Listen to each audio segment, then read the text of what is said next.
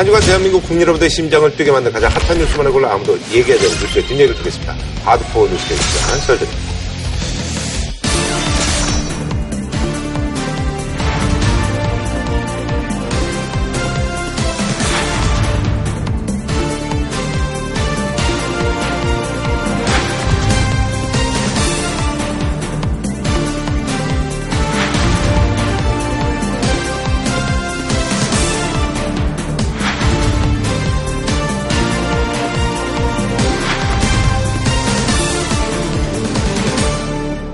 저희가 이제 그한 주의 마무리를 저희가 이제 썰전에서 이제 일목요연하게 좀 정리를 해드리고 있는데요. 그래서 저희가 이제 일요일 날로 옮기면서 우리 저 시청자분들께 좀 다가가는 의미로 해서 또 요즘 또 이제 정책 또 비수기 아니겠습니까? 그래서 또 저희가 이럴 때 또 시청자 여러분들의 어떤 그 궁금증을 두 분과 함께 풀어보는 그런 시간을 좀 갖도록 하겠습니다. 아니, 많은 분들이 또 사실 비공식적으로 저한테도 뭐 물어보고 그래요. 그 어떻게, 저는 제 그 변호사님 어떻게 거길 들어가니 뭐부터 해가지고 그 비하인드 스토리도 굉장히 궁금해 하시니까 궁금증들이 있으시면 저희 홈페이지에 올려주시면 두 분이 열심히 아는 대로 또 모르면 또 공부를 해서라도 여러분들께 알려드리도록 하겠습니다. 비수기인데요. 그러니까 비수기인데 옛날에 뭐 박이라도 뭐 맞고 그랬었는데 비수기에 뭐 끼워주고 이런 거 많잖아, 원래. 백화점도 가면.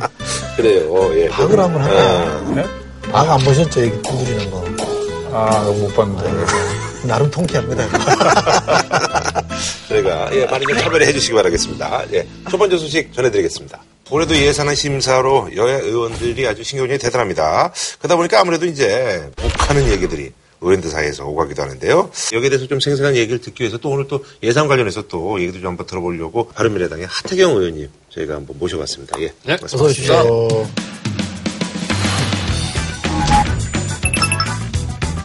그래서 이번에 준비한 아, 금주의 아, 명대사는요. 너 죽을래? 한 주먹도 안 되는 게. 예. 5일 그 예결위 회의에서 이제 한국당 장재현 의원 그리고 이제 민주당 박완주 의원 사이에서 이제 설전이 오가던 중에 나온 얘기거든요. 저도 궁금해서 그, 그 회의의 속기록을 제가 지금 다 네네. 이렇게 뽑아서 읽어봤는데 한국당의 송원석 의원 보궐로 들어오신 분 있잖아요. 맞아요. 네. 기재부 출신이에요. 기재부 예산실장도 하고 음. 차관도 하고 재정통인 음. 분이죠. 이분이 이제 질의를 했는데 네네네. 이제 여러 가지 데이터를 대면서 이게 경제 경제 정책에, 예, 이렇게 문제가 있다. 얘기하니까 방송으로 질의를 할때 98년은 이제 IMF 위기 때고 네네네. 리먼 사태. 2009년은 이제 이른바 금융위기. 때니까 데이터를 쭉 적시를 하면서 그때에 비하면 경제 위기가 아니다. 음. 그리고 경제는 심리라고 하는데 자꾸 위기 위기 하면 아하. 안 되지 않느냐 이런 뜻으로 얘기했어요. 네네. 그리고 질의 다 끝나니까 이제 장재현 의원이 공격을 시작한 거죠. 음. 아주 교묘하고 야비하게 이런 발언들을 합니다. 전체적으로 송원수 의원을 똑 찍어놓고 그 수치에 대해 비판을 하면서 교육력이 안 되는 사람이 국회의원한테 야당이 위기를 조장한다? 이렇게 얘기하는 사람들이 독해능이 없는 사람들이죠. 이런 사람들이 국회의원다고 앉아 있는 거예요, 지금 민주당에서. 저분들 좀 정리가 돼야 될 것 같아요.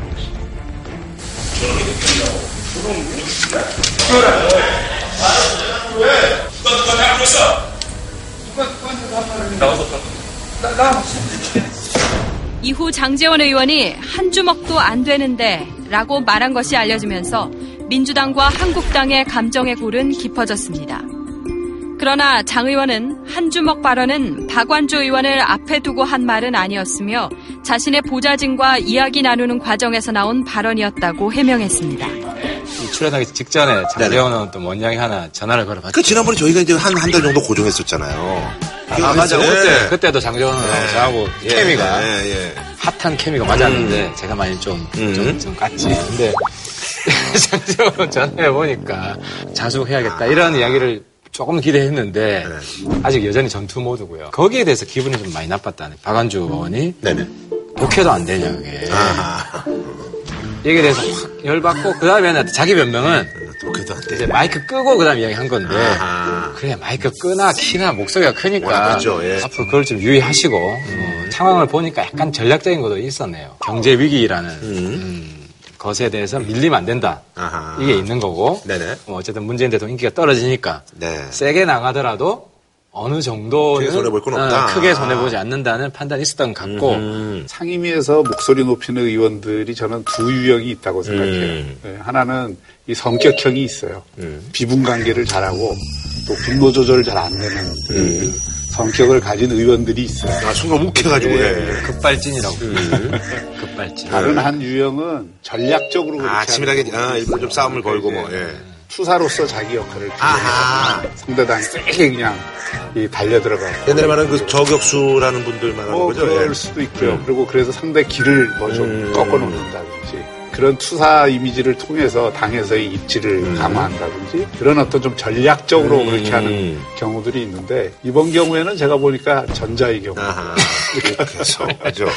정재원 의원이 제가 볼 때는 20대 국회 의원 중에는 가장 핫플레이예요. 시작하자마자 표창원 의원이랑 한번 붙었잖아요. 네, 맞아, 맞아. 예, 아, 맞아, 맞아. 예, 이거 먼저 차리세요. 오케이. 이거 먼저 정말 해놓고 봅시다. 할 짓을 해야지 말이야. 어? 장재원, 왜 표창원? 이러봐. 경찰이야? 국회의원 품위 지켜. 했던 적이 어, 저희가. 그래도 화해를 좀 시켜드렸는데. 그렇죠. 예. 근데 그 이후에도 사실은 목소리가 워낙 크고 기골이 사실은 또 이제 있어요. 아, 방송을 하셨잖아요. 그지? 네. 딕션도 좋으시고 뭐. 아, 이 예. 목소리가 우렁차요. 네. 그래서 가끔 이렇게 언쟁을 하는 편이고 김성태 원내대표 이후에 쌍포가 있어요. 쌍포. 음. 어, 하나가 장재원이고 하나가 이현재 의원이고 음, 아, 이의재 의원님, 예, 예, 예. 그 겐세인 놓지 마라 이런 발언 하시는 차분하게 차분하게 질의하세요. 차분하게 하시고. 하는데 계속 주관해서 지금 길 세우신 거 아닙니까? 그분이 정보위 간사 아하. 장재원 얘기를 해요. 이두 분이 김성태 원내대표 왼팔 오른팔 역할을 지금 하고 있어요. 네, 네. 상당히 세요. 근데 이제 장 의원이 이제 이다가 대변인들이 막 공격하고 그러니까 나 좀 좀 도와달라 해서 메시지 보내는 게 언론사에 포착이 됐는데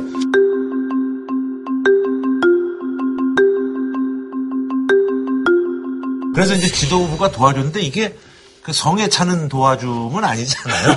아니 그거 도와준다는 게 딴 거 없죠. 그러니까 원내 대변인이 공격하는 논평 내는 거죠.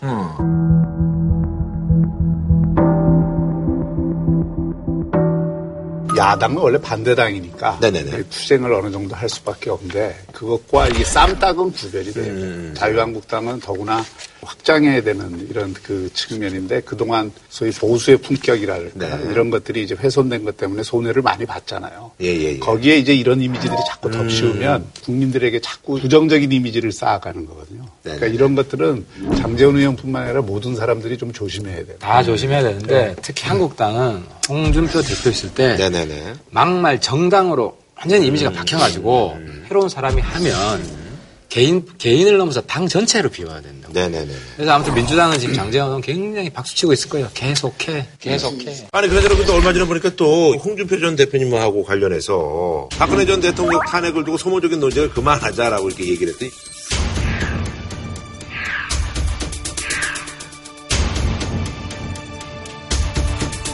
여기에 대해서 이제 맞받아 치신 건데 대한민국 보수를 양아치 수준으로 전락시킨 장본인이 바로 홍준표고 그래서 반격을 그렇게 하잖아. 우빨 양아치 잘했다며. 여기서 얘기 세게 하셨네.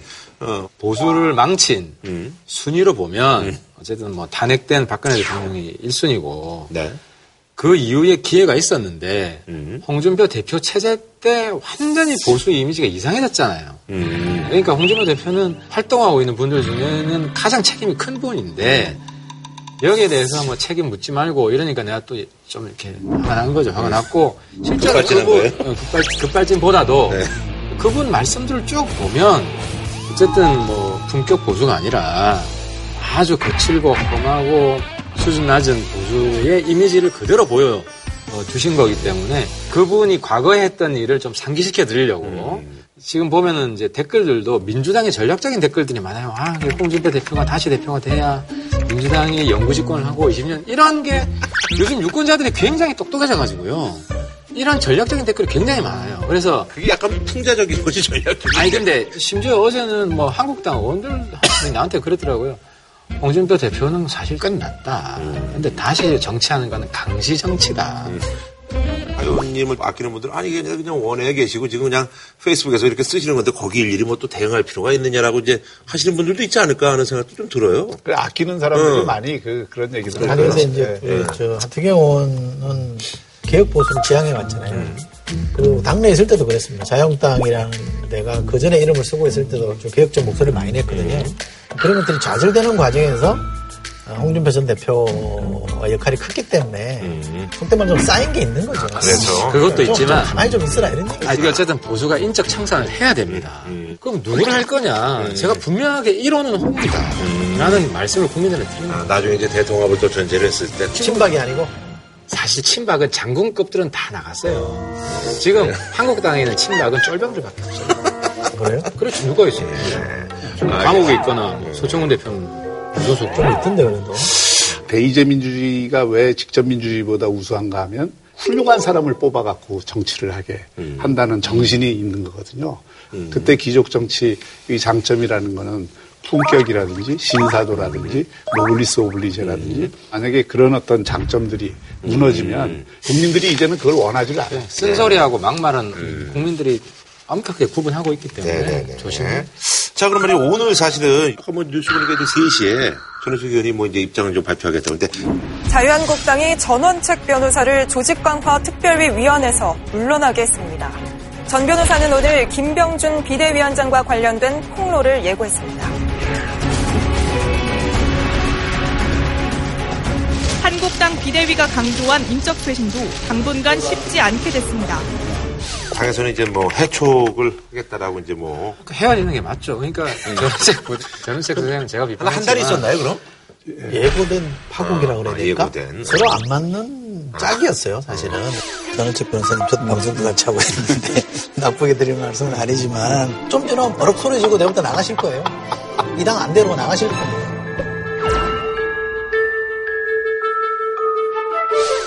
전원책 변호사가 이제 정책 색깔이 불분명했는데 음. 탄핵도 뭐 잘못된 거라고 말씀하시고 태극기 부대 사랑한다는 말씀하셨고 그러면 그냥 태극기 부대랑 매주 집회에 나가서 같이 그냥 하시고 태극기 부대를 정치적으로 대변하는 대한애국당 가서 조강특위 위원장 하시면 되죠.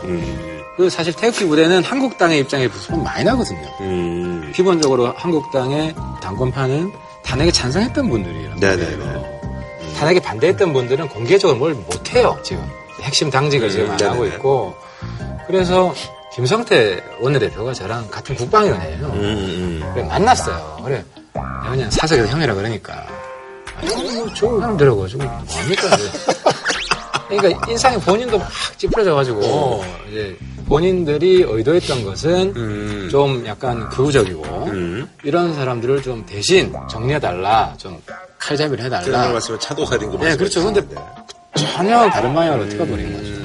긁어달랬는데 다른 곳을 긁고 있는 뭐 그런 형국이군요. 제가 좀 취재를 해보니까 네. 아, 예, 이게 노선의 갈등이라기보다는 네. 그 김병준 위원장은 좀 전원책 변호사가 마케팅 효과를 가질 수 있으니까 영입을 해서 이렇게 했는데 전원책 변호사는 생각이 다른 거죠. 이게 조광특위 위원으로서 주어진 권한 내에서 정권을 주겠다는 거지 당 전체에 대한 정권을 주겠다는 얘기가 아니잖아요. 그렇죠. 근데 그 전원책 변호사는 이제 그거를 나한테 주어진 칼이니까 이 칼을 내가 이 마음대로 쓰게 해준 거 아니냐. 보수 전체를 바꾸는 모든 문제에 관해서 어, 자신한테 권한이 있다는 식으로 행동을 하니까 그건 부딪힐 수밖에 없어요. 한국당 지도부에서 잘못된 메시지를 줬어요. 아, 그러니까 처음에? 네.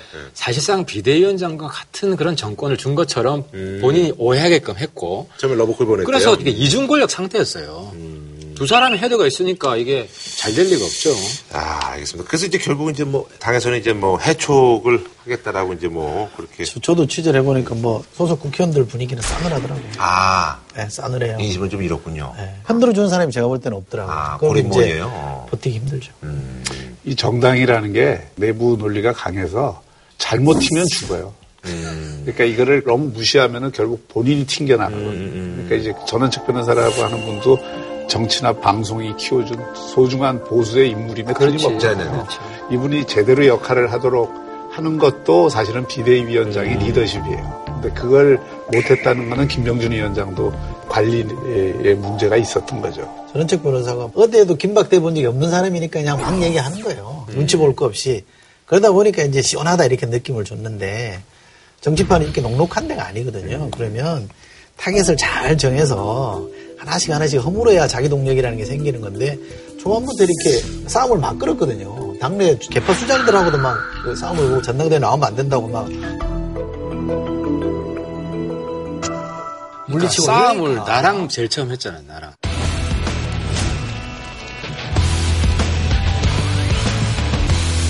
소위 개혁 보수가 외연을 확장하려면 제일 중요한 게 중도 쪽으로 가야 되는데 첫 탈을 태극기 부대한테 잘 보이는 걸 하고 우리랑 대통합을 하자. 이게 첫성이었어요. 그래서 바른미래당의 뭐 유시민, 손학규, 태극기 쪽에서 상징하는 사람 다 전당대 와라. 그러면 우리가 가만히 있을 수가 없잖아요. 이거는 개혁이 아니고 극우 대통합하냐. 그러니까 그렇게 첫 단추부터 잘못 깨니까 줄줄이 지금 뭐다 오발탄이 된 거죠. 좀 나가시고 그러면 이제 자한당은 어떻게 나머지 분들로 이렇게 조광특위는 시원하겠죠. 지금 정상적으로 지금 진행이 아. 되고 있어요. 근데 그래서 제가 조광특위 이제- 위원장은 김용태 사무총장이고 개혁이 어려울 거예요. 이 당분간 상당 기간 개혁이 어려울 거고 그래서 제가 드리고 싶은 말씀이 우리 바른정당에 있다가 돌아가신 분들이 네네네. 한국당 완전히 개혁해서 새로운 정당 만들겠다 아, 그런 약속을 하고 가신 거예요. 제가 보니까 끝났고 다시 돌아와라. 그 말씀 드리고 싶어요. 받아줄게. 그런 움직임이 있어요, 근데? 아니 근데 실제로 그분들이 이제 자기들의 사명을 제대로 못 이뤘으면 힘들어요. 총선에 수도권에서 다 떨어집니다. 물론 우리 당도 어렵지만 그 당도 비전이 없고 티켓 빼고는 다 어렵죠. 그러면 그분들도 선택을 해야 되고 근데 제가 보니까 어쨌든 기존의 탄핵에 반대해서 굉장히 극우 목소리 내는 분보다는 그래도 김용태, 뭐 김영우 이런 사람들이 좋은 분들이에요. 그렇게라도 다시 개혁적인 보수하고 중도가 중간에서 만나는 근데- 그림이 괜찮다고 근데. 되레 지금 바른미래당에서 뭐 서너 명 탈당한다는 얘기가 나오는 건 왜 그런 거죠? 어디는 11명이라고 그러다가 줄었네요. 다행이다 그래서 서너 명으로. 어, 아니 당장 결행하는 사람만 서너 명이라고 그러던데 엘로 의원 포함해서 음. 그러니까 그 사람은 뭐 누군지 모르겠고. 근데 아무튼 뭐 본인의 선택이죠. 음. 본인의 선택이고 당에서도 뭐 그럴 경우에 뭐 말릴 수도 없고 그것이 개혁 실패해가지고 지금 뭐 굉장히 아니 흔들리고 지지율, 있는데 지지율 오르고 있잖아요 지금 우리 당은 조금씩 오르고 있죠. 3위를 탈환했다고 저- 정의당 이겼어요. 리얼미터 조사에 제- 제가 기쁜 소식이에요. 근데 한국당이 보면 볼수록 개혁이 힘든 구조로 되어 있고 그래서 우리 당 내에 뭐 한두 분 의원님이 간다고 하더라도 또 후회할 거다. 우리 당이 오르고 있으니까 음, 우리 당 중심으로 갈수 있도록 저도 최대한 설득해 보려고. 보수를 중심으로 한 정계 개편의 흐름은 내년에 이 두 번의 계기가 있다고 생각해요. 아, 그래요? 첫 번째 계기는 그렇죠. 그 수순대로 가면은 전당대회를 할 거예요. 자유한국당이. 2월 달에, 예. 그래서 그 전당대회의 결과가 어떻게 되느냐에 아하. 따라서 또 이게 변화가 있을 어떤 분이 이제 당 지도부가 있어요. 되느냐. 아. 그리고 아마 가을에는 또 한 번 보수 전체 통합에 대한 음. 논의가 있을 수밖에 없어요. 왜냐하면 선거제 개편이 안 된다는 전제하에서는. 네네네. 그래서 내년 총선을 앞두고서 각자 도생할 수가 없기 일대로 때문에 만들어야 되니까. 지금 선거제도 하에서는 그렇죠. 양당제로 재편될 거다라고 보는 게 맞는 음. 거고요. 그러지 않고 선거제도가 바뀌면 이른바 다당제가 가능한 음. 구조로 가면 전혀 학실 이유가 없죠. 어, 그리고 아마 자유한국당은 또 분화될 수도 있습니다. 아, 더. 친박하고 아. 아닌 사람하고 갈랐을 가능성도 음. 있고 그건 이쪽도 마찬가지. 이른바 뭐 진보 진영도 사실은 어떻게 될지 모르는 거예요. 수 왜냐하면. 비례대표가 늘어나서 그렇죠. 네. 그 자체로 뭐 교섭단체를 만들 수 있다 그러면 또 분화될 가능성이 있기 때문에 총선 전까지의 가장 큰 빅뱅의 음. 이슈는 선거제도가 어디로 가느냐에 달려 있습니다. 아. 사실 이제 국회가 이렇게 이제 시끄러운 이유 중에 하나는 바로 이제 470조 규모의 내년 예산안 심사 때문에 그런 건데요. 깎는 그 정도가 네네. 한국당에 제일 많아요. 음. 그리고 이제 우리는 중간 음. 뭐 민주당 원안이지만 민주당은 어떻게 되는 거예요? 잘 몰라요 아무도 아무도 몰라요. 왜냐하면 지금 원내 교섭 단체가 아니어서 예. 민평당은 알겠죠. 남미평당 아, 예, 아니겠죠. 예, 예. 바른미래당이 순삭감 규모가 제일 많고 한국당이 우리보다 적어요. 왜냐하면 아, 그래요? 20조 삭감하는 대신 네네네. 15조 진입. 맞아요, 맞아요. 예. 우리는 저출산 지원 대책 그렇죠. 그쪽에 예. 우리는 12조 삭감하는 대신 4조 원 늘리는 거라. 그래서 한국당은 순삭감만 하면 5조. 5조네, 5조. 예. 우리는 순삭감 8조. 8조. 대본의 보도는 이제 자유한국당이 20조, 그다음에 바른미래당이 12조인데 실제로 하면 예. 순삭감에 순삭감이 그 얘기를 중요하죠. 하는데 왜냐하면 타협이 되기 때문에. 이게 지금 이번 예산안이 9.7%가 늘었잖아요. 글로벌 금융위기 왔던 2008년 이후에 2009년에 경기 부양을 네네. 위해서 확장책을 폈던 그때의 10%가 좀 넘었어요. 네. 그 이후로 처음 제일 많이 예산이 느는 겁니다. 저는 뭐 이게 내년에 여러 가지 상황으로 볼 때 확장적 재정 정책을 쓸 이유는 있다고 네, 생각을 맞다. 해요. 그건 맞다. 그러니까 단 이제 단기적으로 쓰는 예산을 많이 쓰는 건 관계없는데 지금 예산을 늘려놓으면은 이게 시간이 흐를수록 늘어나는 예산들 있잖아요. 공무원 뭐 예를 들어서. 기초연금만 하더라도 고령화 인구가 계속 늘어나니까 20만 원에서 30만 원 올린다 하더라도 몇 년이 지나면 이게 예산이 두 배, 세 배가 그렇죠, 될 그렇죠. 거예요. 그러니까 이런 예산을 저는 잘 감시해야 된다고 생각하죠. 음. 네. 말씀하신 기초연금 올려주고 이런 것들은 내년에 확장 재정하고는 상관없는 거고요. 그거는 그냥대로 늘려가는 것들이기 때문에 이번에 이제 9.7% 올린 거죠. 내심 더 올리면 좋겠다고 생각합니다. 왜냐하면 우리만 그런 게 아니라 IMF나 뭐 OECD나 다른 세계 기구에서 재정을 늘릴 것을 주문하고 있기 때문에 그 추세는 다 맞는 거고요. 또 대체로 대부분의 나라들이 경기가 죽기 시작하면 재정을 통해서 뭔가 네. 역할을 하려고 합니다. 그게 흔히 말하는 마중물이라고 이렇게 얘기하는 거고요. 네. 우리 당도 이제 가장 반대하는 것 중에 하나가 공무원 일자리. 네네네. 이건 올해만 늘어나는 게 아니라 매년 늘어나는 네네. 건데 근데 근거 자료가 굉장히 좀 빈약해. 예를 들면 그 가장 많은 게 경찰인데 보니까 의경이 없어지기 때문에 의경 3명당 경찰 1명으로 이제 음. 숫자를 늘린 거예요. 네네네. 근데 의경 하는 일이 요즘 보통 시설 경비에 근데 이 부분은 추세가 대체로 무인 경비로 넘어가요. 아하. 우리가 이런 근거를 가지고 음. 의경 대체 경찰은 이거는 불필요하다. 음. 이런 식으로 논쟁이 되는데 네네네. 저는 생각이 많이 다른데요. 저는 공무원 노리는 거를 죄악시하는 거는 전 잘못이라고 봅니다. 첫째는 공무원이 어떤 분야를 늘리느냐가 중요한 거죠. 특히 대국민 서비스를 많이 하는 경찰이나 뭐 소방관이나 국지 서비스 영역이나 이런 데 늘리는 거는 저는 늘려야 된다고 저는 생각하고요. 소방은 지방적이기 때문에 이번 예산에 안 들어가고 네네. 또 하나 전체 공무원 공공부문의 일자리 수를 따져도 우리가 OECD 평균에 비하면 절반도 안 됩니다. OECD 평균이 한 18.1%라고 되게 말하지만 우리는 7.6%밖에 안 되거든요. 그러니까 조금씩 조금씩 늘려가는 게 나는 필요하다고 보고 다른 나라 다 그렇게 하면 가야죠. 왜 우리만 공공부문 일자리는 마치 하면 안 될 일을 하는 것처럼 매도하는지 저는 이해할 수가 없고요. 저는 그건 나쁘게 보려면 저는 아니다고 봅니다. 근데 그거는 우리나라 공무원 숫자가 OECD 평균보다 낮은 거는 우리의 장점이지 단점이 아니에요. 아. 다른 좀더 줄이려고 하고 그렇죠. 있어요. 공무원 일자리는 정말 필요한 일만큼 일자리를 만들어주고 있느냐. 여기에 따라서 접근을 해야 돼요. 근데 지금 문재인 정부가 일자리 만드는 방식은 숫자를 정해놓고 거기에 맞추는 방식이에요. 그러니까 지금 청와대하고 행정부랑 네네. 소통이 잘 안 돼요 긴밀하게 뭐냐면 청와대에서는 목표치를 정해줘 그럼 각 부처에서 원래 필요한 거를 올리는 게 아니라 숫자를 정해주고 끼워 맞추다 보니까 아니 불필요한 그러니까 근거가 없어 근거가요. 그리고 중요한 건 뭐냐면 추세가 인공지능으로 가고 있고 블록체인은 행정혁명이어가지고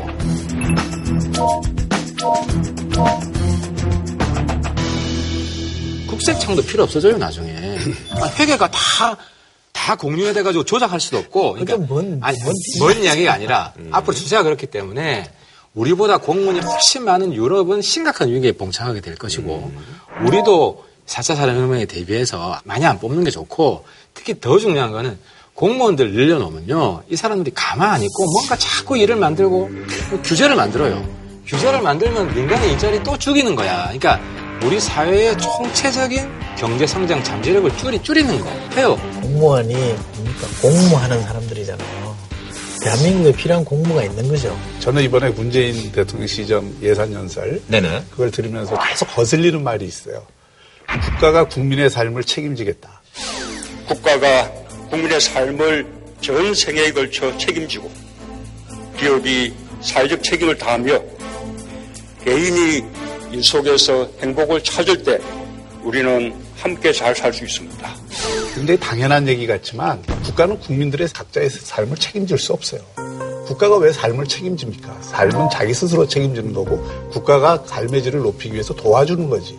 근데 역할을 그렇게 바꿔버리면 국가가 모든 걸 해야 되는 것처럼 자꾸 느껴진다고. 자유민주주의 사회에서 하늘은 스스로 돕는 자를 돕는 거예요. 저는 그거야말로 저는 위험한 생각이라고 봅니다. 국가가 그 국민의 기본적인 삶에 대해서 책임지려고 노력하는 건 당연한 국가 의무 아닙니까? 그거 아니면 국가가 왜 존재합니까?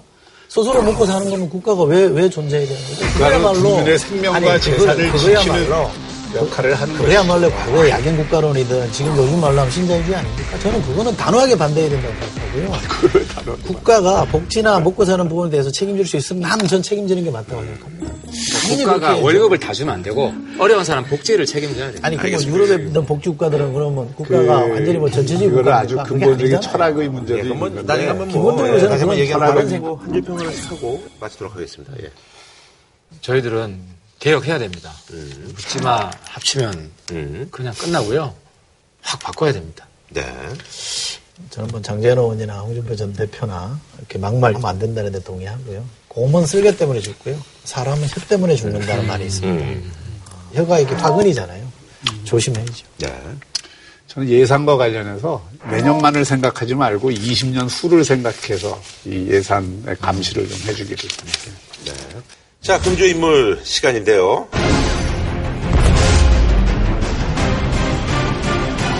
어떻게 몰라 그래? 야. 똑바로 해. 큰 소리로. 죄송합니다.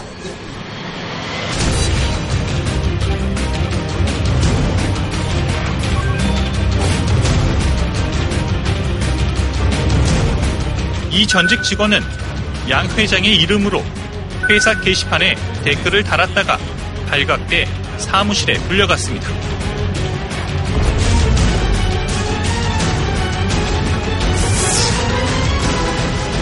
그래서 이번에 준비한 금주의 인물은요. 몰락한 외파대 제왕 양진호입니다. 이 사람은 우리 교수님이 자꾸 비속어 쓰지 마라 그랬는데 또라이입니다. 한 짓을 보면 음. 네네네. 그 말고는 다른 표현이 없어서 제가 쓰는 겁니다. 이거 한번 봐주십시오. 예. 이 뉴스타파와 셜록이라는 음. 음, 사이트에서 올라온 이 사람이 한 짓을 이렇게 읽어보면 근데 이제는 궁금한 게 있는데 네. 이 동영상을 양진호 씨가 이제 뭐 직원도 시켜서 찍으라고 그랬잖아요. 그래서 이제 그 맞는 분도 몰랐다고 그랬잖아요. 근데 이게 이제 뉴스타파에서 요거를 어떻게 이제 제보를 받은 거예요? 아니면 어떻게 된 거예요? 그랬겠죠. 2년 동안 취재를 했다. 아, 이분에 대해서. 그러니까 음. 여기 읽어보면 이 사람은 정말 이게 기가 막힌 게 술 먹으러 가 서 호프 500cc를 한 잔씩 먹인다는 거예요. 음. 그리고 다 마시면 또 먹여 완샷 한다는 겁니다. 음. 그럼 또 준다는 거예요. 그러면 맥주 먹으면 화장실 가야 예. 되잖아요. 화장실 돈못 받고, 가게 예. 해요. 화장실을 못 가게 하고 토하면 그 자리에서 토하게 하고 음.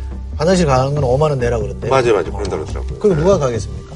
또 어떨 때는 뭐 밥 먹으러 가자 앉아가지고 뜨거운 네. 이- 이분이 뜨거운 걸 잘 먹는데요. 아, 그래요? 후다닥 먹고 가자 그러니까 어. 같이 먹어야 되잖아. 아하. 또 음식 남기는 거 엄청 싫어한대요. 어허. 이거 완전히 음식 고문 아닙니까? 예. 그리고 미운 사람이랑 술 먹으면 안주 준다 그러면서 삼겹살 파티할 때 어, 마늘 같은 거. 마늘 한 예. 이렇게 해서 입에다 넣어서 먹으라 그러고 이거 고문이죠. 그러니까 이게, 이게 정상은 아니에요, 예, 그 심리학에서 얘기하는 이게 소위 세디스트, 예. 예, 세디즘인데 가학성 그렇죠. 심리가 있는 건데 음. 괴롭히는 그 표정이나 그런 음. 괴롭힘에 의해서 막 괴로워하는 것을 보면서 즐거움을 느끼는.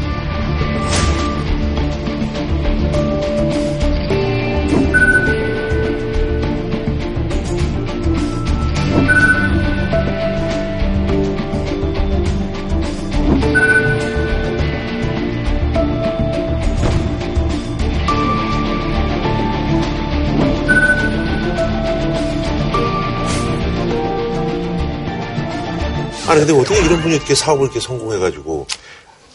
예. 구절 좀 설명해 주시죠. 이런 거죠. 웹하드가 네네네. 여기는 이제 예, 영상물이 올라오는 올라오죠. 예. 창고잖아요. 네네네.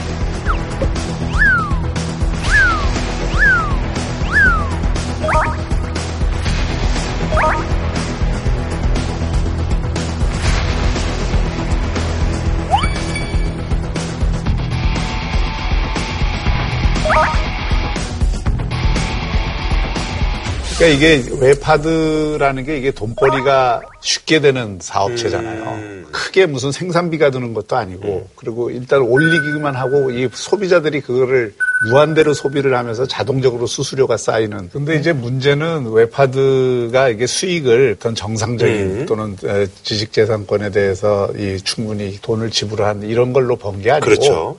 대부분 음란물로 돈을 맞아요. 벌었거든요.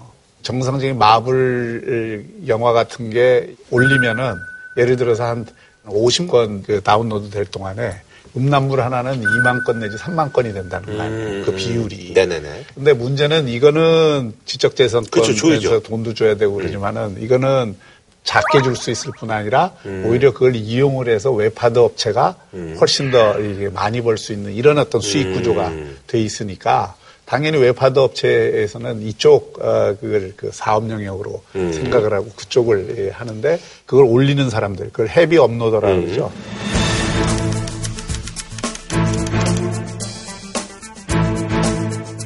그 heavy uploader들을 관리를 해야 돼요. 네네네네. 키우기도 하고 뭐 돈도 음. 주고 심지어는 불법적인 행위를 하도록 음. 만들기도 하고 이런 거라고 봐야죠. 지금 그래서 이제 웹하드 카르텔이라는 그런 얘기가 나오는 게그 구조는 예, 네, 그렇죠. 구조 좀 설명해 주시면 이런 거죠. 이게 업로드가 되게 불법 영상으로 그렇죠. 뭐 음란 사이트 같은 뭐 음란물이라든 이런 예. 건데. 근데 여기 올라와 있는 것 중에 법에 의하면 필터링을 하게 돼 있거든요. 그렇죠, 예. 어, 이렇게 불법이나 이런 것들을 걸러내게 하는 장치들을 네네. 음. 해놔서 필터링 업체가 있고 또이 필터링 업체가 차마 못 걸러내는 것들이 나오면 내가 만약에 내 관련된 뭐 영상물이 불법 영상이 올라와서 지워달라고 인터넷 장의 업체. 지워달라고 해서 디지털 장의사 네. 업체가 또 있잖아요. 요 네 개가 하나의 카르텔을 형성하니까 하나의 패키지로 움직인다는 거예요. 그래서 양진호 예. 씨도 뭐 필터링 회사도 갖고 있었고 뮤레카라는 음. 보도 나온 뒤에만 팔았다고 하던데 어쨌든 디지털 장의사 업체도 갖고 음. 있고 또 heavy uploader는 관리를 한다는 거 아니에요? 대포폰 가지고 관리를 한다는 거예요.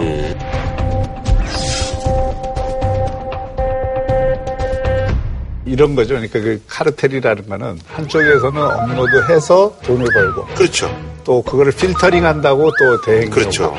불법 그. 동영상이라고 신고가 들어오면은 그 신고한 거를. 처리해 준다고 또. 돈 벌고 그러니까 한쪽에서는 올리고 한쪽에서는 예. 빼고 올리고 빼고 올리고 빼고 하면서 예, 예, 예. 돈을 각 회사들이 다 그러니까요. 벌게 만드는 이런 구조를 이제 그 카르텔 그래서 이제 이 사람한테 이제 제왕이라고 하는 얘기가 이제 그래서 뭐 이거 뭐땅 죽고 형 죽이 좀 이래 돈 벌고 저래 돈 벌고 야, 뭐 근데 요즘은 사실 이런 구조가 쉽지가 않은데 잘 안 드러난 이유 중에 하나가 이중 페이지라는 거거든요. 그러니까 뭐 방통이라든지 경찰이라든지 네네네. 시민단체가 자주 접속해서 이렇게 확인하는 IP들이 있을 거 아닙니까, 그죠? 옛 사람들이 들어오면 보여주는 화면하고 실제로 이용자들이 보이는 화면이 다르다는 거죠. 왜냐하면 들어오는 IP들이 번이 있으니까. 또 하나는 홈피에서 이제 PC 같은 데서는 인터넷으로 들어가면 그나마 이게 필터링이나 뭐 이런 것들이 되게 돼 있는데 이제 모바일로는 필터링도 안 하게 돼 있어요. 네, 2016년에 이제 모바일 쪽으로도 필터링을 하자 이렇게 얘기했는데 당시에는 업체 항변은 그거였다는 거예요. 이미 이 인터넷에서 PC 같은 데서 다 필터링 된 걸 올리는 거 아니냐. 그럼 이중을 할 거 뭐 있느냐. 이리 문제 제기를 했고 그러면 좀 유보해보자 해서 덮어놨다는 건데 사실은 지금 모바일이 대세 아니에요. 그렇죠 모바일로 다 들어가죠. 그러니까 예. 모바일 웹하드가 너무 열려 있는 거. 아하. 이런 게 문제고 그다음에 처벌을 너무 약하게 해요. 음. 실형을 때려야 되거든요. 그냥 뭐 과태료 내고 뭐 이런 정도로 대충 떼우고 이래 버리니까 이제 급을 안 먹는 거죠. 수익이 이만큼 나는데 뭐 급 내겠습니까? 이 사람이 뭐 천억대 부자라기도 하는데 네네. 람보르기니니 뭐 롤스로이스. 차를 애용한다 할 정도로 돈을 엄청 버는 사람이죠. 음. 영화 중에 그 울프 오브 월스트리트라는 영화 보면 아, 예, 예. 디카프리오 나온 거. 예, 예. 디카프리오. 그게 바로 그런 거거든요. 소위 주식 네네네. 이런 일종의 주식 사기죠. 그러니까 금융공학을 이용한 그런 걸로 이제 떼돈을 버니까 네. 그야말로 그냥 뭐 어쩔 줄 모르니까 네. 그러니까 마약과 뭐 여자와 뭐 예. 도박과 이런 것에 이제 하다가 예. 스스로 파괴되는 그런 거잖아요. 그러니까 이 사람도 돈을 너무 쉽게 번 거죠. 그 음성적인 그런 것까지 이용을 해서 마약이라든지 뭐 이런 그런 여러 가지 어떤 그안 좋은 행동들이 나타나게 되는 거고.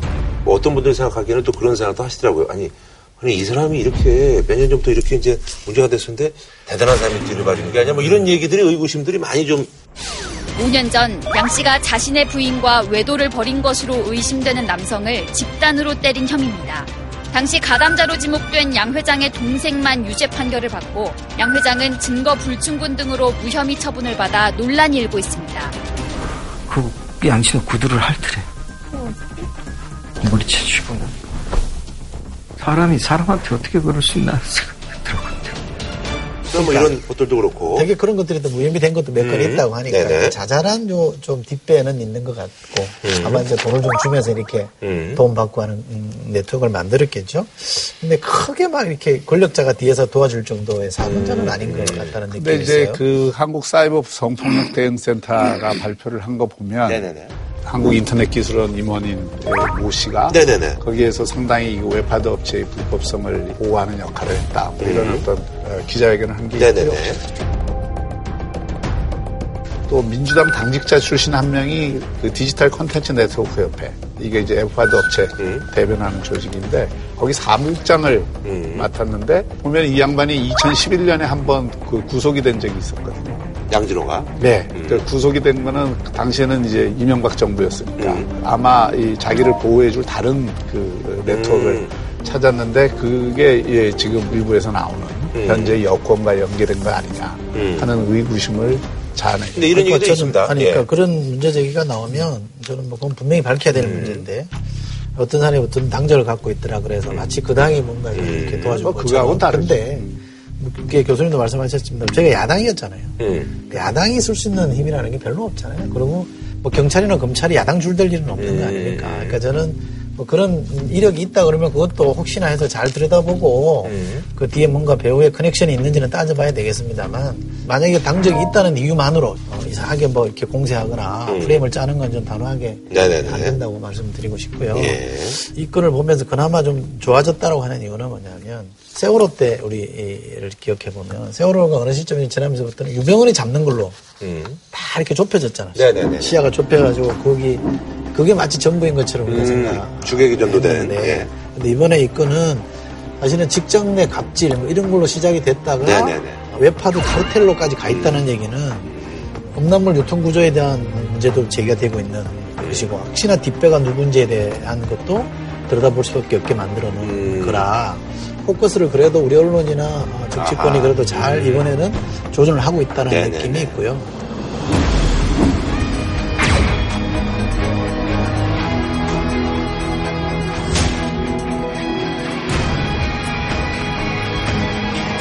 공감할 수 없는 행동으로 공부를 잘한 것 진심으로 사죄드립니다. 제 잘못을 인정합니다. 잘못했습니다.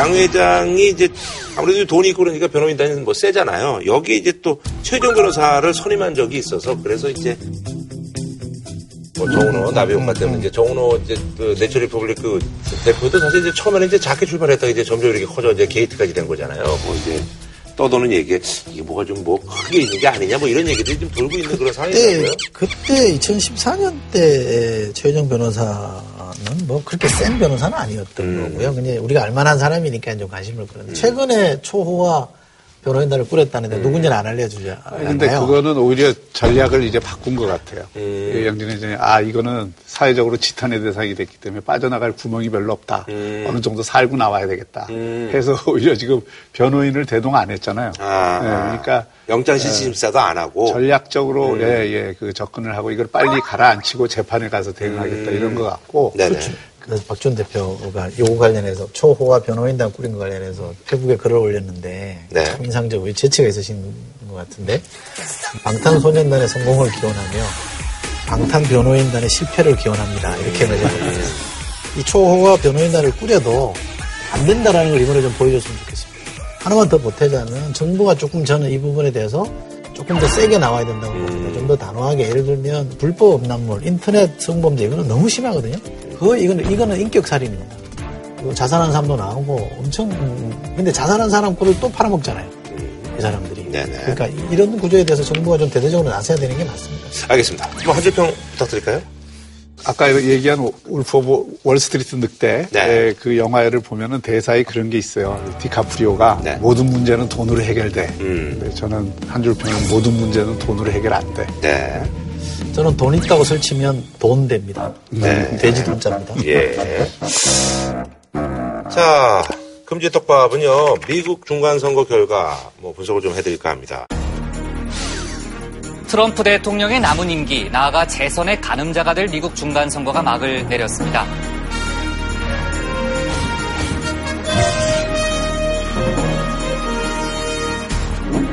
야당인 민주당이 8년 만에 하원을 탈환했고 반대로 공화당은 상원 다수당 지위를 지켰습니다. 미국의 민심은 독주보다는 견제와 균형을 원했다는 분석이 나오고 있고요. 북한과의 비핵화 협상 그리고 우리 경제에도 영향을 줄 것으로 보입니다. 일단은 그 중간 선거에 대해서 설명해 주신다면. 미국은 하원 의원이 임기가 2년이잖아요. 음, 그러니까 2년마다 총선이 있을 음, 수밖에 그러네요. 없고요. 그다음에 대통령 임기는 4년이고. 4년. 그러니까 대통령 임기 중간에 있는 이 하원 의원 선거를 중간 선거라고 하죠. 근데 상원 의원은 6년, 년. 그 임기이기 때문에 3분의 1씩을 상원 의원들을 새로 뽑고 네네. 이거를 이제 총칭해서 중간 선거라 중간 하지만. 사실상 총선이죠. 음, 총선인데. 네. 네. 왜 이렇게 중간 선거가 의미가 있냐면 대선하고 치러지는 선거는 그 상원도 3분의 1, 하원은 전체 대선 때 같이 치르잖아요. 그러면 대통령 후보 인기에 따라서 나머지 선거가 그냥 하나로 쭉 가요. 스트레이트로. 예, 예. 되게 그런 경우들이 많습니다. 근데 이 중간 선거는 대통령이 없잖아요. 그렇죠, 그렇죠. 그러니까 하원 상원만 찍으니까 되게 미국 선거에서 중간 선거는 집권당의 무덤이라고 얘기를 합니다. 되게 많이 깨졌거든요. 네네네. 2008년에 오바마가 처음 당선됐을 때 그때는 이게 뭐 20년, 30년 간다고 민주당에서 난리가 났었거든요. 2년 만에 박살났어요. 음, 왜 박살났냐면 투표율이 안 나와요. 40% 당, 그때 36점 몇 프로인가. 그랬거든요. 그거는 오바마를 싫어하는 사람만 투표에 나오는 거예요. 왜냐면 오바마를 좋아하는 사람도 이미 당선돼 있기 때문에 투표 동의율이 좀 떨어지잖아요. 원래 어떤 심리적인 그런 건 우리나라 보궐선거 이런 거랑 좀 비슷하네요. 그래서 네. 탄데 이번 선거는 지금 뭐 대통령이 빠져 있었다 그러지만 이번에는 대통령 보고 그렇죠. 찍고 안 찍고 음. 한 선거가 됐죠. 그래서 이제 투표율이 올라왔다는 그 거죠. 역대 선거에서는 하원 같은 경우에는 여당이 이긴 적이 세 번밖에 없고 음. 상원은 다섯 번 이긴 적이 있는데 이번에 이제 상원을 이겼죠. 그러니까 음. 이번 선거에 총평을 하자면 민주당의 찜찜한 승리다 음. 이렇게 얘기를 할 수 있죠. 하원은 과반수를 획득을 했지만 상원은 뭐 운도 좋았어요 트럼프나 공화당이 왜냐하면 이번에 그 상원의 그 걸린 지역들이 대부분 민주당 지역이었기 때문에 35개. 공화당은 뭐 손해 볼 게 별로 없는 지역이라서 근데 어쨌든 상원 의원 수를 늘렸거든요. 그러니까 트럼프 대통령 입장에서는 안전 장치가 마련됐어요. 자기 정책에 대한 또는 상원은 건졌으니까. 에 대한 또이 탄핵에 대한 이런 안전 장치. 근데 전례에 비춰보면 저는 사실상 트럼프의 승리라고 봅니다. 그렇죠. 그러니까 민주당이 뭐 blue wave라 그래가지고 엄청나게 막 이렇게 몰아칠 것처럼 상원까지 탈환할 수도 있겠다라는 전망까지 한때 나왔잖아요.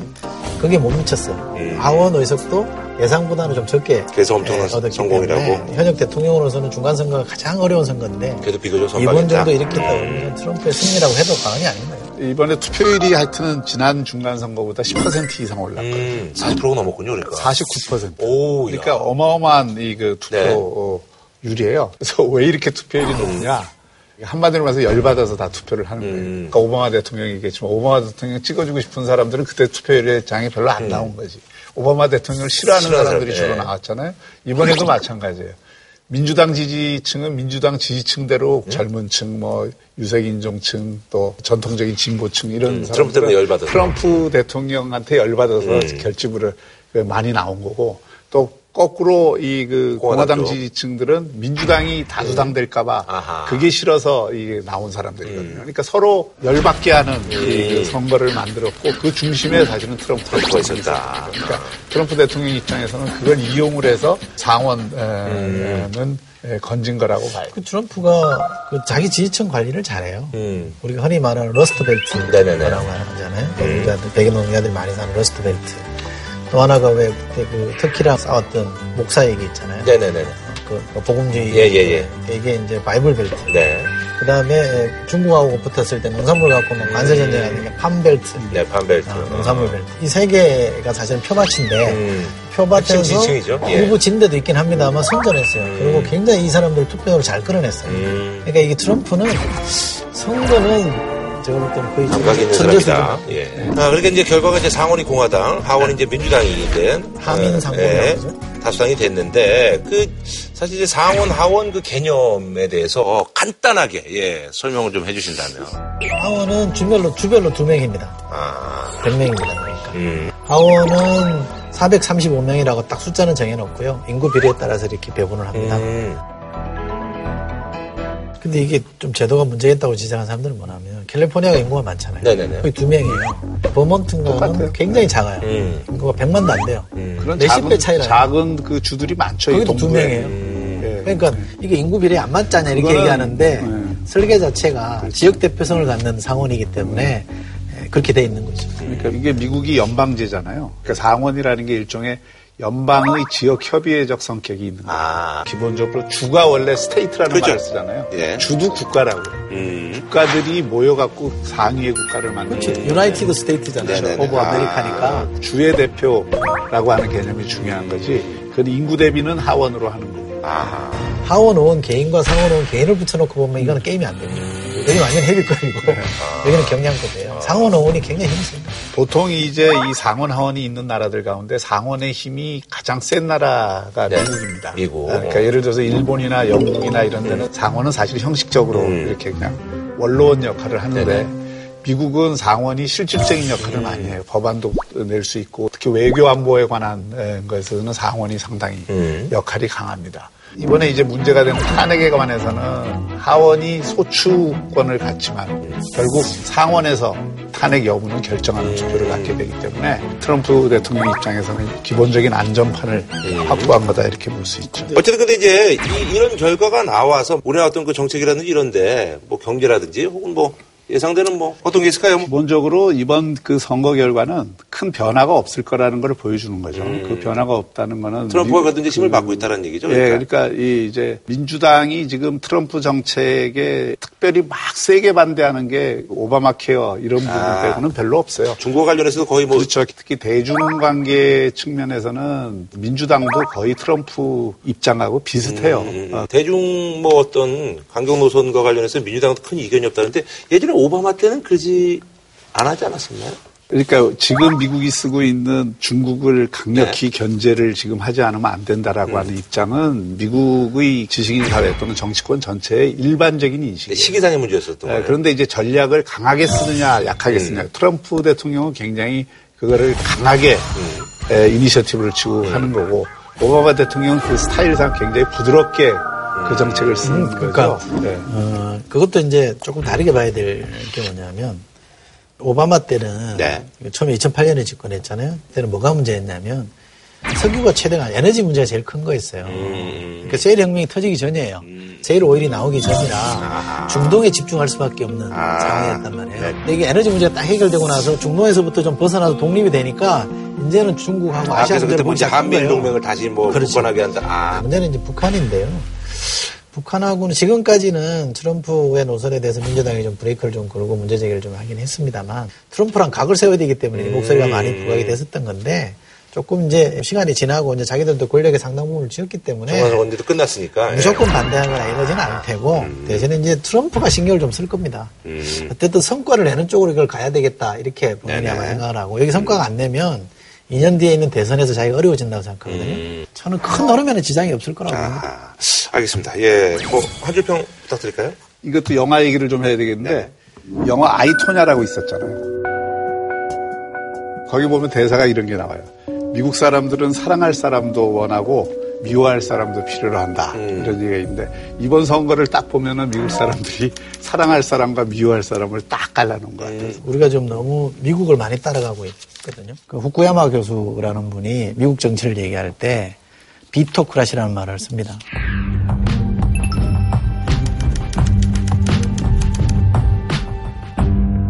큰 야당이 반대하면 아무것도 못하는 거거든요. 그래서 비토크라시 같은 나쁜 점은 좀 가려서 받아들여야 된다. 우리라도 먼저 좀 그거는 극복했으면 좋겠습니다. 네, 알겠습니다.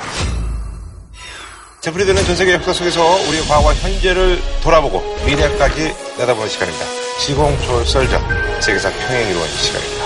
오늘도 재미, 유익 두 마리의 토끼를 잡으실 세 분 모셨습니다. 네, 반갑습니다. 안녕하세요.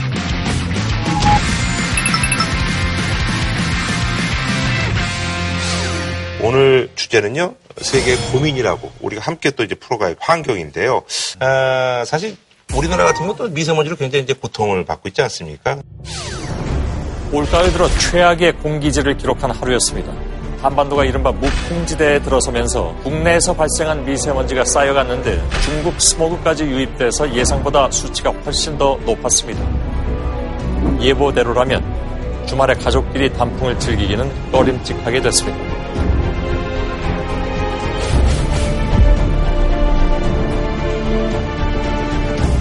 근데 이게 사실 이제 중국발 미세먼지냐 아니면 우리나라 이제 자체적인 어떤 환경 때문에 그런 것이냐 해서 여러 가지 얘기들이 있는데 중국도 사실 이 미세먼지 이제 관심을 가진 지가 얼마 안 됐어요. 예, 그죠? 예. 얼마 전까지만 해도 이게 그냥 우리 동네 이렇게 안개가 많이 끼네. 뭐 이렇게 이제 생각하던 그런 시절도 있었다고 하네요. 예, 미세먼지가 굉장히 뿌옇게 꼈을 때 일기예보를 보면은 오늘 안개가 많다 이렇게 나왔다고 합니다. 근데 음. 이게 어떻게 해가지고 이제 중국에서 난리가 나기 시작했냐면 미국 대사관에 미세먼지 측정을 하는 기계가 있었어요. 음. 그래서 미국 대사관 웹사이트에 베이징 미세먼지를 갖다가 표시를 하기 시작합니다. 음. 중국인들이 이 사실을 알게 된 거예요. 자기네 아. 살고 있는 도시가 이렇게 사람이 안 좋은 물질이 떠다니고 있는데 당국이 아무것도 안 하고 있다. 음. 그러니까 이제 중국이 미국 대사관에 가서 왜 남의 나라에 대한 정보를 갖다 공개를 하느냐. 음. 이 정보를 공개하지 말라라고 하니까 미국 대사관에서 여기에 살고 있는 미국 국민들의 건강을 보호할 의무가 음. 있기 때문에 미국인들이 보는 정보를 갖다 우리가 가릴 수가 없다.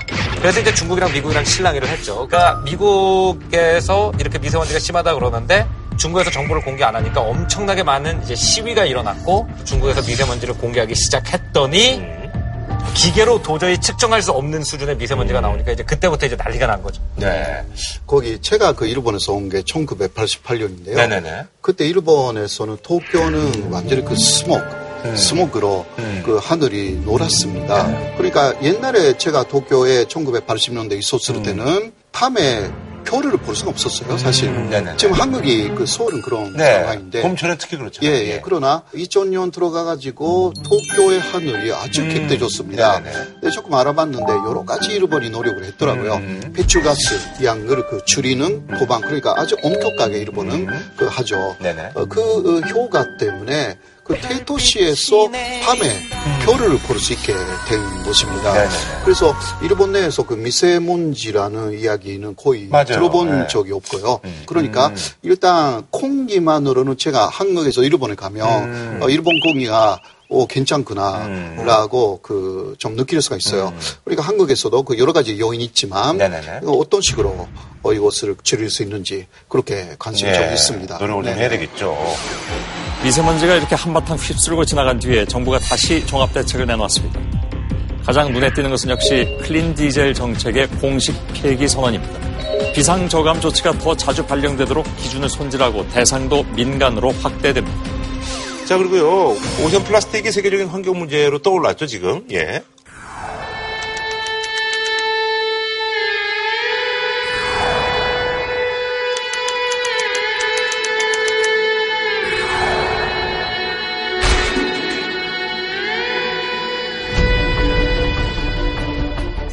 태평양에 아주 큰 쓰레기 섬이 있습니다. 99%가 플라스틱이라 해양 생태계엔 치명적입니다. 사람도 미세 플라스틱 위협에 고스란히 노출돼 있습니다. 대표적으로 이제 뭐 보도가 나오는 게 청정 지역이라고 우리가 이제 굳게 믿고 있었던 남극의 바다도 사실 이제 미세 플라스틱 오염이 굉장히 심각하다. 남극처럼 이제 지구상에서 가장 훼손이 안된 그렇죠. 지역은 없다. 음. 이게 아주 조약을 맺어가지고 개발하지 못하도록 해놓은 땅이거든요. 그런데 거기서 추출을 해보니까 눈하고 물에서 전부 다 이제 미세 플라스틱이 음. 검출되었다. 네네.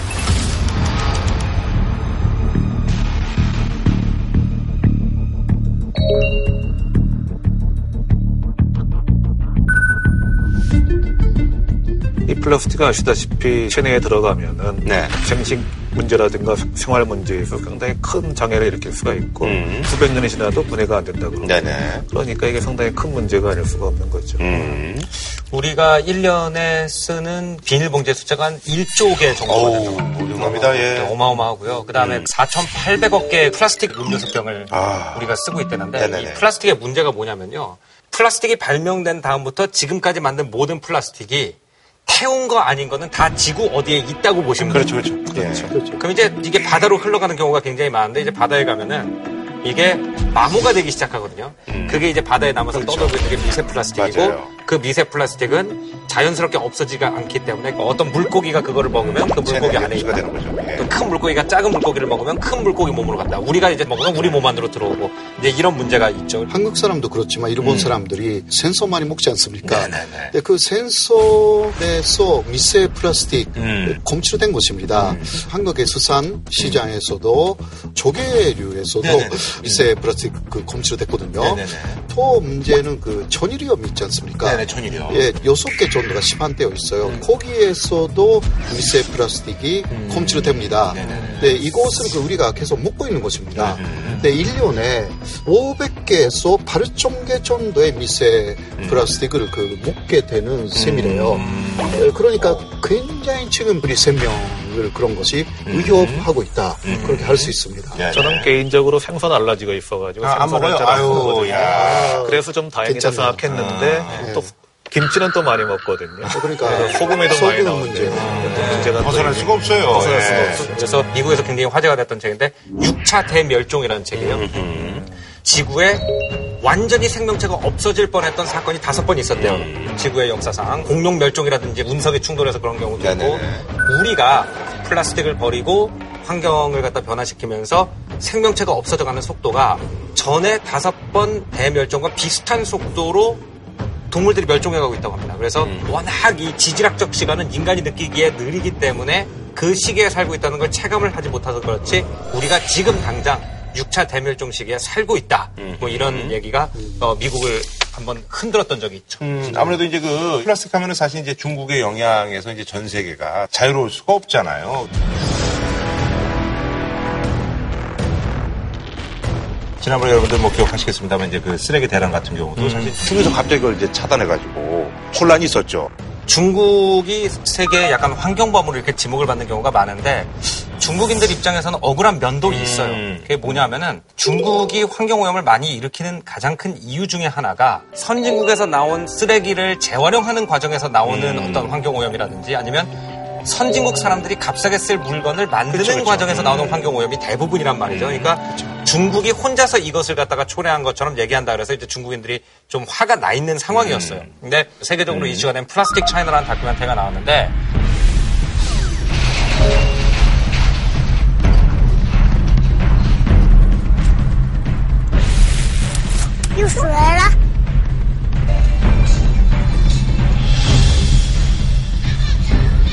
그런 거를 갖다 이제 다큐멘터리가 나오니까 이제 중국에서는 너네가 우리 환경 문제에 대해서 비판을 할 거면 자 어디 한번 해보자 그럼 너네 쓰레기 더 이상 처리 안 해주면은 니네는 깨끗해지나 보자 이런 식으로 해서 이제 플라스틱 쓰레기를 수입을 중단을 했죠. 일본의 거의 대부분의 그런 폐 플라스틱이라든가 비닐을 그, 다 중국에 수출을 음. 맞아요, 어, 맞아요. 한 것입니다. 근데 그 중국이 수입을 중지했기 때문에 음. 일본에서도 쓰레기 대란이 일어났습니다.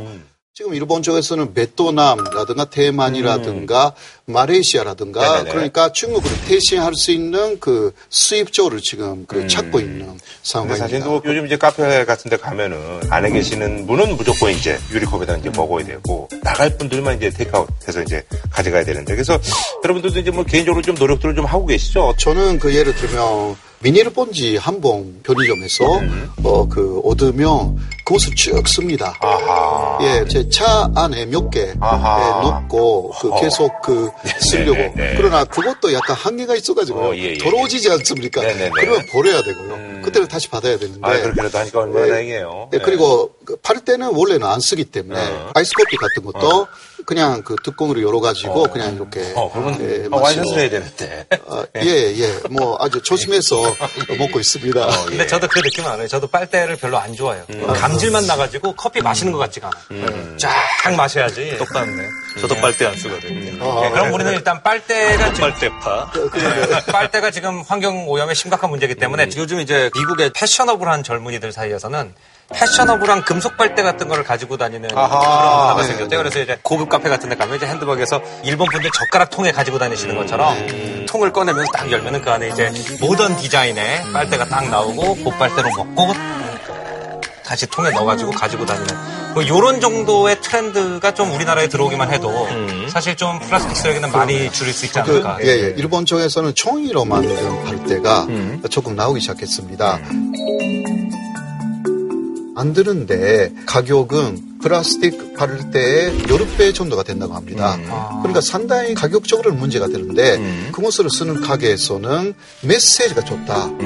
쓰는 사람들이 아 이거 플라스틱 아니구나 라고 느껴서 환경 문제를 생각하게 되는 계기가 되니까 네네. 그렇게 쓴다고 합니다. 그 인도네시아 쪽이 사실은 쓰레기 처리가 잘 안 돼 있어서 굉장히 고통을 많이 받고 있다 보니까 그쪽 벤처 기업에서 창의적인 솔루션을 많이 내더라고요. 해초에서 나온 진액으로 만든 컵인데 인체 아무 해가 없고 끝나면 먹어버릴 수 있는 컵을 개발한다든지. 초식 동물들이 먹을 수 있는 어떤 식물성 비닐봉지를 개발한다고 합니다. 쉽게 생각하면 여러분들 이제 아이스크림 먹을 때 콩을 많이 드세요. 네, 그러면 되지 않을까 하는. 콩까지 먹어버리면 되니까. 콩까지, 그래, 그렇죠. 컵을 많이 드시지 말고. 예, 예, 네, 그렇죠. 그렇게 하는 걸로 하고. 예. 사실 그, 지난번에 이제 쓰레기 대란 때 이렇게 보면은 일본에서 재활용 같은 거 할 때도 우리보다 조금 더 체계화가 돼 있고 약간 좀 효율적으로 하는 그런 것들이 있더라고요. 그래서 이제 라벨링이라든지 이런 것도 좀 덜 하고.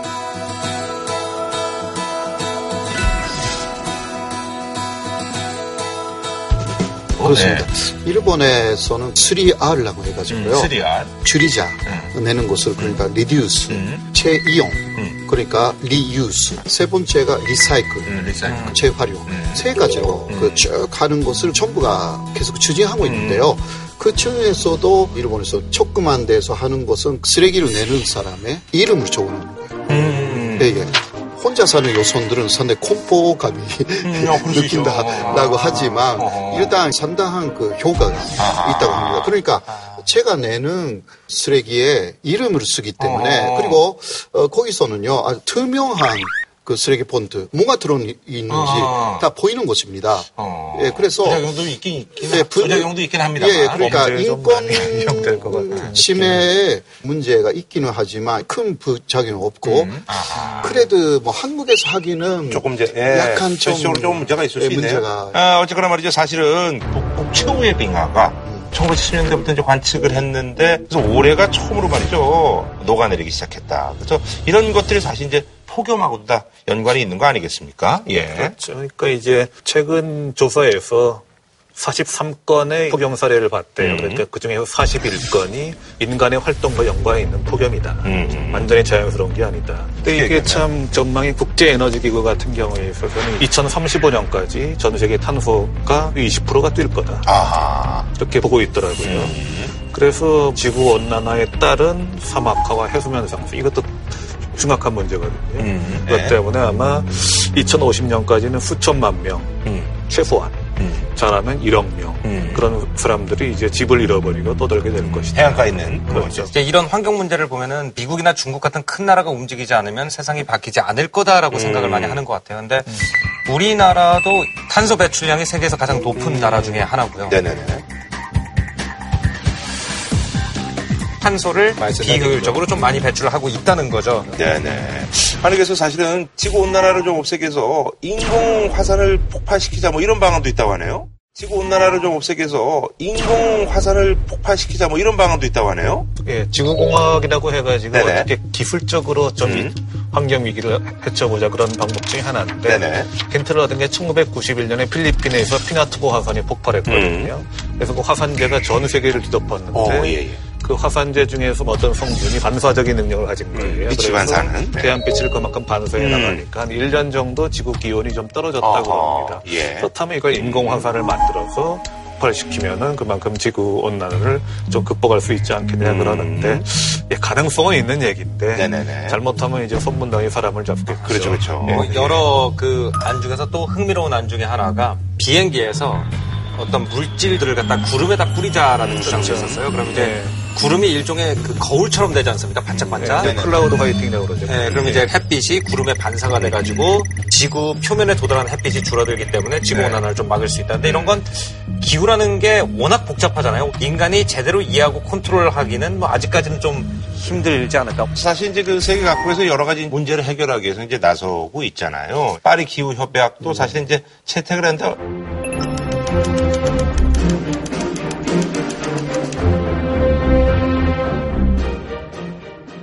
트럼프가 사실 집권하면서 여기서도 이제 미국이 이제 어, 나온다고 그렇게 된 건데 아무래도 그 미국이 그 CO2 그 배출의 양을 비교해 보면 네. 맞습니다.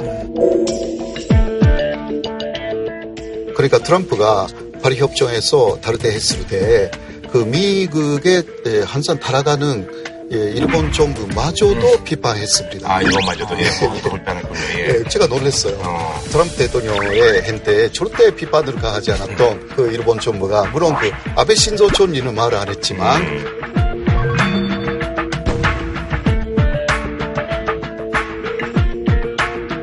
그러니까 우리가 개발을 해야 되는데 그러려면 기준을 넘길 수밖에 없다. 또 탈퇴해버립니다. 국익 앞에서는 그만큼 네네네. 힘들다.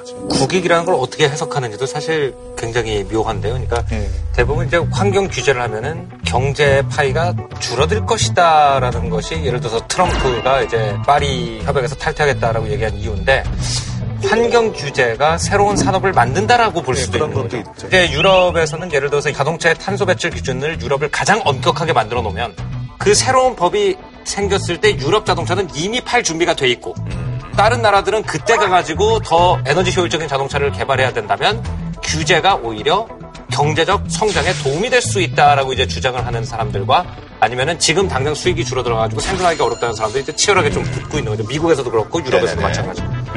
더 나은 삶이 뭔지를 좀 생각을 해볼 필요가 있다고 생각을 해요. 근데 이제 그런 데 있어서 많은 분들이 이제 자각을 하고 있고 또 우리 또 이제 한다면 하는 집중력은 또 우리 민족이 또 강하니까 그래서 예, 그렇죠. 사실 옛날에 뭐 진짜 아이고 길거리에서 담배 피는 거 그거, 그거 막는 거 쉽게 썼는데 이게 뭐 담배 피는 사람도 길거리 거의 없잖아요. 예, 예, 그래서 뭐 환경 이런 문제도 좀 많이 좀 신경을 쓰면 그래도 뭐 가시적으로 좋은 성과가 나지 않을까 하는 그런 바람을 가지면서 오늘 이 시간 여기서 마치는 걸로 하겠습니다.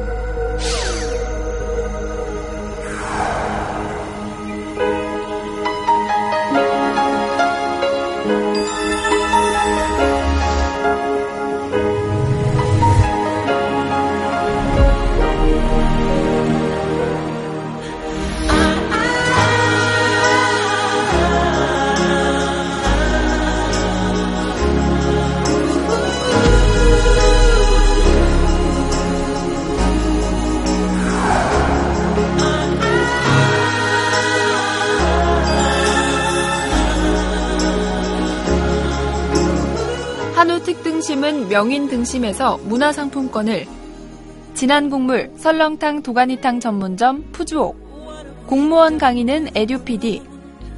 신선한 초밥 다양한 즐거움 쿠쿠.